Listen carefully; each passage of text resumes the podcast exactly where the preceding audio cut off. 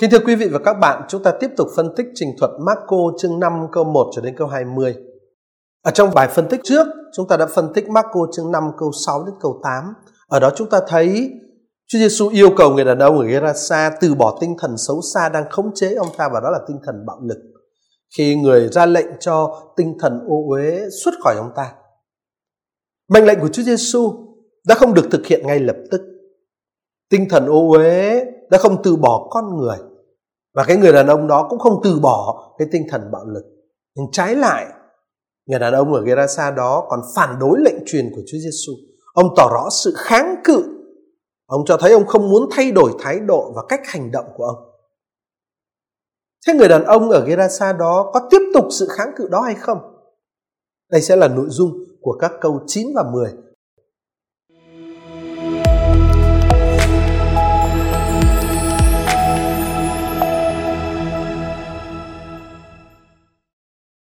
Tác giả Marco viết, người hỏi nó, tên ngươi là gì?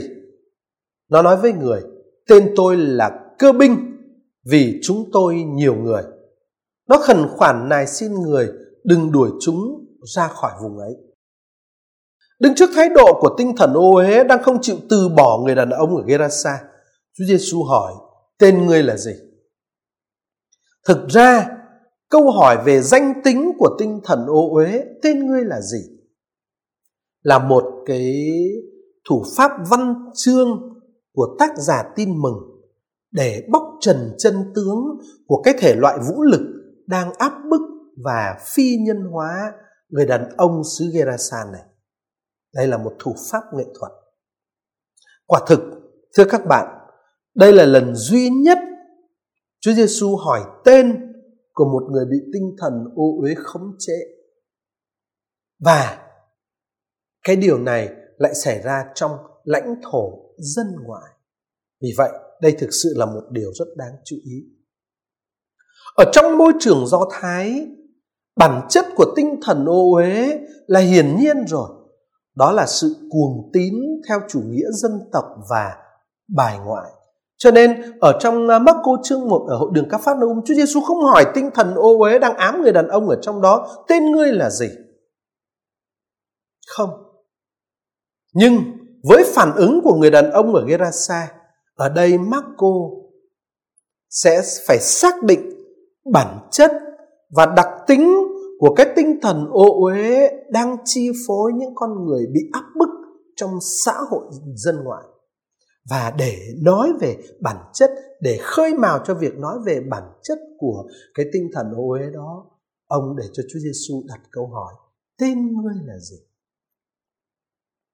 Ở trong trình thuật mà chúng ta đang phân tích, câu hỏi của Chúa Giêsu được kết nối với sự kiện người đang trừ khử tinh thần ô uế. Chính ở trong cái mục tiêu đó mà Chúa Giêsu hỏi tên của người đàn ông này cũng đồng thời là tên của thần ô uế. Và ở trong cách nói tên tôi là người đàn ông Gerasa và tinh thần ô uế hợp nhất là một. Đấy cũng là một thủ pháp văn chương để cho thấy sự gắn bó chặt chẽ của người đàn ông này với tinh thần bạo lực, tinh thần ô uế và sự sự ờ, kiểm soát, sự khống chế, sự chiếm hữu hết sức mạnh mẽ và sâu sắc của tinh thần ô uế trên người đàn ông và trong người đàn ông này.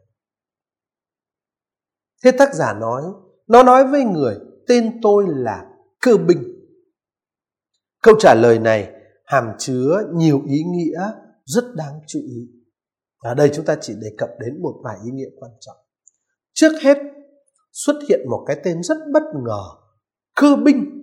Bản văn Hy Lạp như là Legion. Cơ binh, Legion là tên gọi của các đơn vị tinh nhuệ của quân đội La Mã. Một cơ binh một quân đoàn, một cơ binh, một legion của quân đội La Mã sẽ gồm ít nhất cũng khoảng 600 người lính. Và đó như vậy là một đám đông được tổ chức cho các mục đích hiếu chiến, mục đích chiến tranh, mục đích quân sự. Bây giờ thần ô tinh thần ô uế ở đây xưng mình là legion với danh xưng này, tác giả Marco có ý nói rằng tinh thần bạo lực được tìm thấy ở trong nhiều người. Thống nhất họ, hướng họ về mục tiêu duy nhất của cùng một cuộc chiến đấu. Và bằng cách này tác giả cho thấy cái mong muốn của các nô lệ muốn tổ chức một cuộc đấu tranh vũ trang để giành tự do. Cơ binh Legion như chúng ta vừa nói là một đơn vị được hình thành bởi nhiều cá nhân, ít nhất là cũng 600 người. Và trên thực tế, danh xưng này được giải thích, được chính thần ô uế và cũng là người đàn ông ở Gerasa giải thích bởi vì chúng tôi đông lắm, chúng tôi có nhiều người. Vì vậy cho nên, có thể hiểu danh xưng này là một danh xưng được nêu để giới thiệu cái cá nhân người đàn ông ở Gerasa như đại diện cho cả một tầng lớp xã hội.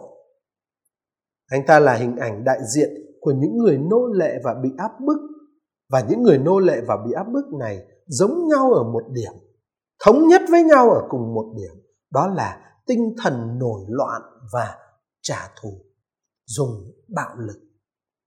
Và chính ở trong cái đặc điểm như vậy, họ tìm kiếm nơi Chúa Giêsu một nhà lãnh đạo. Họ mong muốn gặp ở nơi Chúa Giêsu một nhà lãnh đạo giúp họ thống nhất được bạo lực, sức mạnh của họ để lật đổ cái ách thống trị đang đè nặng trên họ. Và họ không muốn từ bỏ tinh thần bạo lực. Mặc dù cái tinh thần bạo lực đó khiến họ bị giảm thiểu xuống tình trạng, xuống trạng thái của những con thú hoang dã và khiến họ bị hủy diệt vì thất bại trong những nỗ lực của chính họ.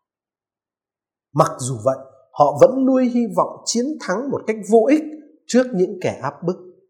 Họ tin vào bạo lực, giống như những kẻ áp bức họ cũng tin vào sức mạnh của gông cùm và xiềng xích. Và như thế, vòng xoáy của bạo lực chắc chắn sẽ không ngừng tác động. Đó cũng chính là ý nghĩa của cái danh xưng Legion, cơ binh được nói đến ở đây. Một điểm nữa, bằng cách sử dụng hạn từ legion cơ binh, một thuật ngữ quân sự đặc trưng của người La Mã để chỉ không chỉ con người mà cả những tinh thần ô uế đang khống chế và chi phối ông ta. Bằng cách này, tác giả Marco đã kết nối quân đội La Mã với những tinh thần ô uế này. Và đó cũng chính là cái cách tác giả Marco lên án sự cai trị của người La Mã. Chính đế quốc Roma với sức mạnh quân sự của mình đã áp đặt lên các quốc gia mà nó chiếm đóng một hệ thống kinh tế dựa trên chế độ nô lệ, chẳng hạn như ở xứ sở bị áp bức Gerasa này. Cái, cái, cái, cái tên gọi ờ, cơ binh Legion gợi ý cho chúng ta nghĩ đến lực lượng quân đội của La Mã mà. Hơn nữa, với cái tên cơ binh được đặt cho các tinh thần ô uế này, tác giả cũng cho thấy rằng, bạo lực của dân Geresa nói riêng và của các dân bị áp bức nói chung thì cũng có cùng một bản chất với bạo lực của quân đội La Mã và được sinh ra như một phản ứng đối lại bạo lực áp bức của quân đội La Mã.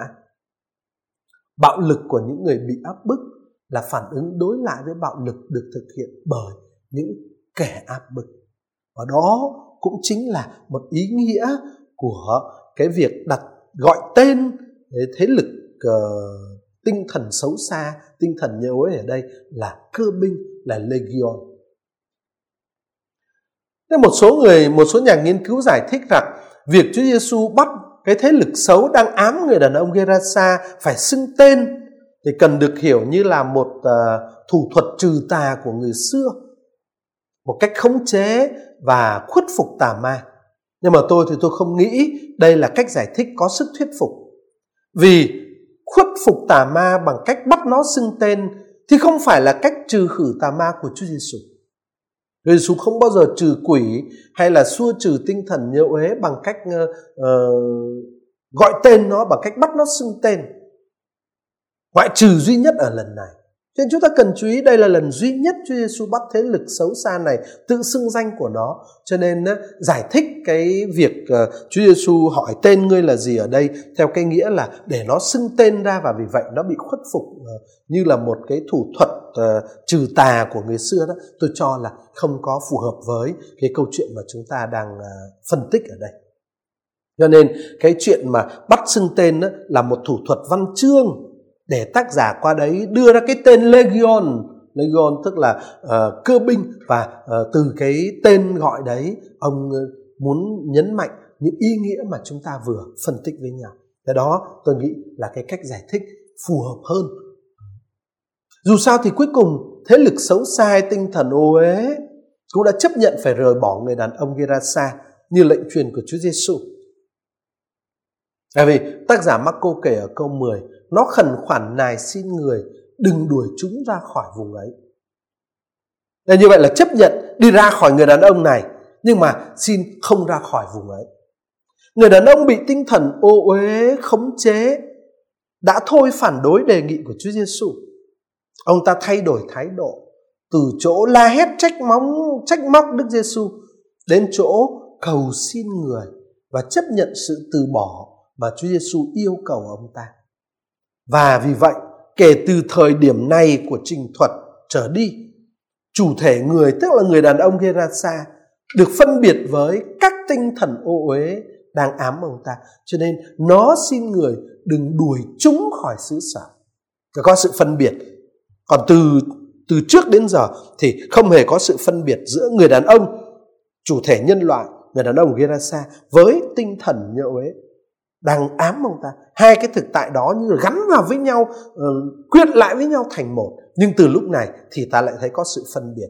Khi người đàn ông chấp nhận từ bỏ tinh thần nhiễu uế, thì tức anh ta đã bắt đầu đi vào một cái một cái con đường của sự giải thoát. Và giải thoát đời anh ta trước hết. Giải thoát anh ta trước hết. Và anh ta bắt đầu được phân biệt với cái tinh thần ô uế đang ám anh ta. Anh ta bắt đầu trở về với cái tư cách một chủ thể, một chủ thể nhân loại à, tuy nhiên người đàn ông dân ngoại này người đã nghe biết về thiên chúa tối cao của giao ước cổ đại với israel cũng lại vẫn muốn khăng khăng loại trừ cái cách thực hiện cuộc giải phóng được đề nghị. Tác giả nói anh ta khẩn khoản này xin Chúa Giêsu khẩn khoản tức là cố gắng nỗ lực. Ừ, cố gắng nỗ lực và khăng khăng. Anh ta phản đối cái khả năng thực hiện một cuộc xuất hành giống như cuộc xuất hành đã đưa người Do Thái ra khỏi cảnh nô lệ Ai Cập được kể ở sách xuất hành chương 14 câu 3. Ờ, làm một cuộc xuất hành ra khỏi Ai Cập tức là phải dứt khoát từ bỏ cảnh vực Ai Cập. Cũng vậy ở đây Chúa Giêsu muốn anh ta muốn anh ta thực sự là thoát khỏi cái sự kềm tỏa của thế lực ờ, xấu xa của tinh thần xấu xa nhưng mà anh ta lại lại vẫn xin cho, khẩn khoản này xin để cái tinh thần xấu xa ấy không bị rời khỏi xứ. Anh ta vẫn chưa muốn hoàn toàn trừ khử tinh thần bạo lực khỏi xứ sở của mình, khỏi vùng đất của mình. Anh ta khẩn khoản này xin Chúa Giêsu đừng xua đuổi những tinh thần ô uế ấy, những tinh thần bạo lực ấy ra khỏi vùng đất của anh ta, khỏi cảnh vực của anh ta, khỏi khung cảnh của anh ta. Nhưng mà dẫu sao thì dẫu sao thì cho đến đây chúng ta thấy là anh ta đã bắt đầu đã bắt đầu đi vào cái con đường của sự giải thoát anh ta đã bắt đầu chấp nhận việc từ bỏ cái tinh thần bạo lực việc từ bỏ cái tinh thần nhơ uế tuy sự từ bỏ này là chưa dứt khoát nhưng mà đã là bắt đầu đi vào cái cuộc hành trình của sự giữ khoảng cách của sự từ bỏ cái tinh thần nhơ uế đó rồi. Nhưng thưa các bạn, việc Chúa Giêsu giải thoát người đàn ông Gerasa khỏi sự khống chế và chi phối của tinh thần ô uế xấu xa như vậy là đã đạt được một bước tiến, đã đạt một bước tiến. Và phải nói bước tiến này cũng không nhỏ, đây là một bước tiến lớn rồi. Thế rồi, câu chuyện sẽ tiếp diễn như thế nào để người đàn ông ở Gerasa này đạt đến một sự được giải thoát hoàn toàn. Câu chuyện sẽ tiếp diễn như thế nào đây? Chúng ta sẽ tiếp tục tìm hiểu câu chuyện này ở trong bài phân tích kế tiếp, phân tích Marco chương 5 câu 11 đến câu 13 để xem cuộc hành trình giải thoát nó sẽ diễn tiến như thế nào, nó sẽ đi đến đâu và sẽ phải vượt qua những cái khó khăn nào. Phần phân tích hôm nay thì xin tạm dừng ở đây và chúng ta hẹn gặp lại nhau trong bài phân tích kế tiếp. Xin cảm ơn các bạn đã chú tâm cùng tìm hiểu Kinh Thánh với chúng tôi. Nguyện xin Chúa Cứu Thế và Đức Mẹ cứu giúp ban muôn phước lành cho tất cả chúng ta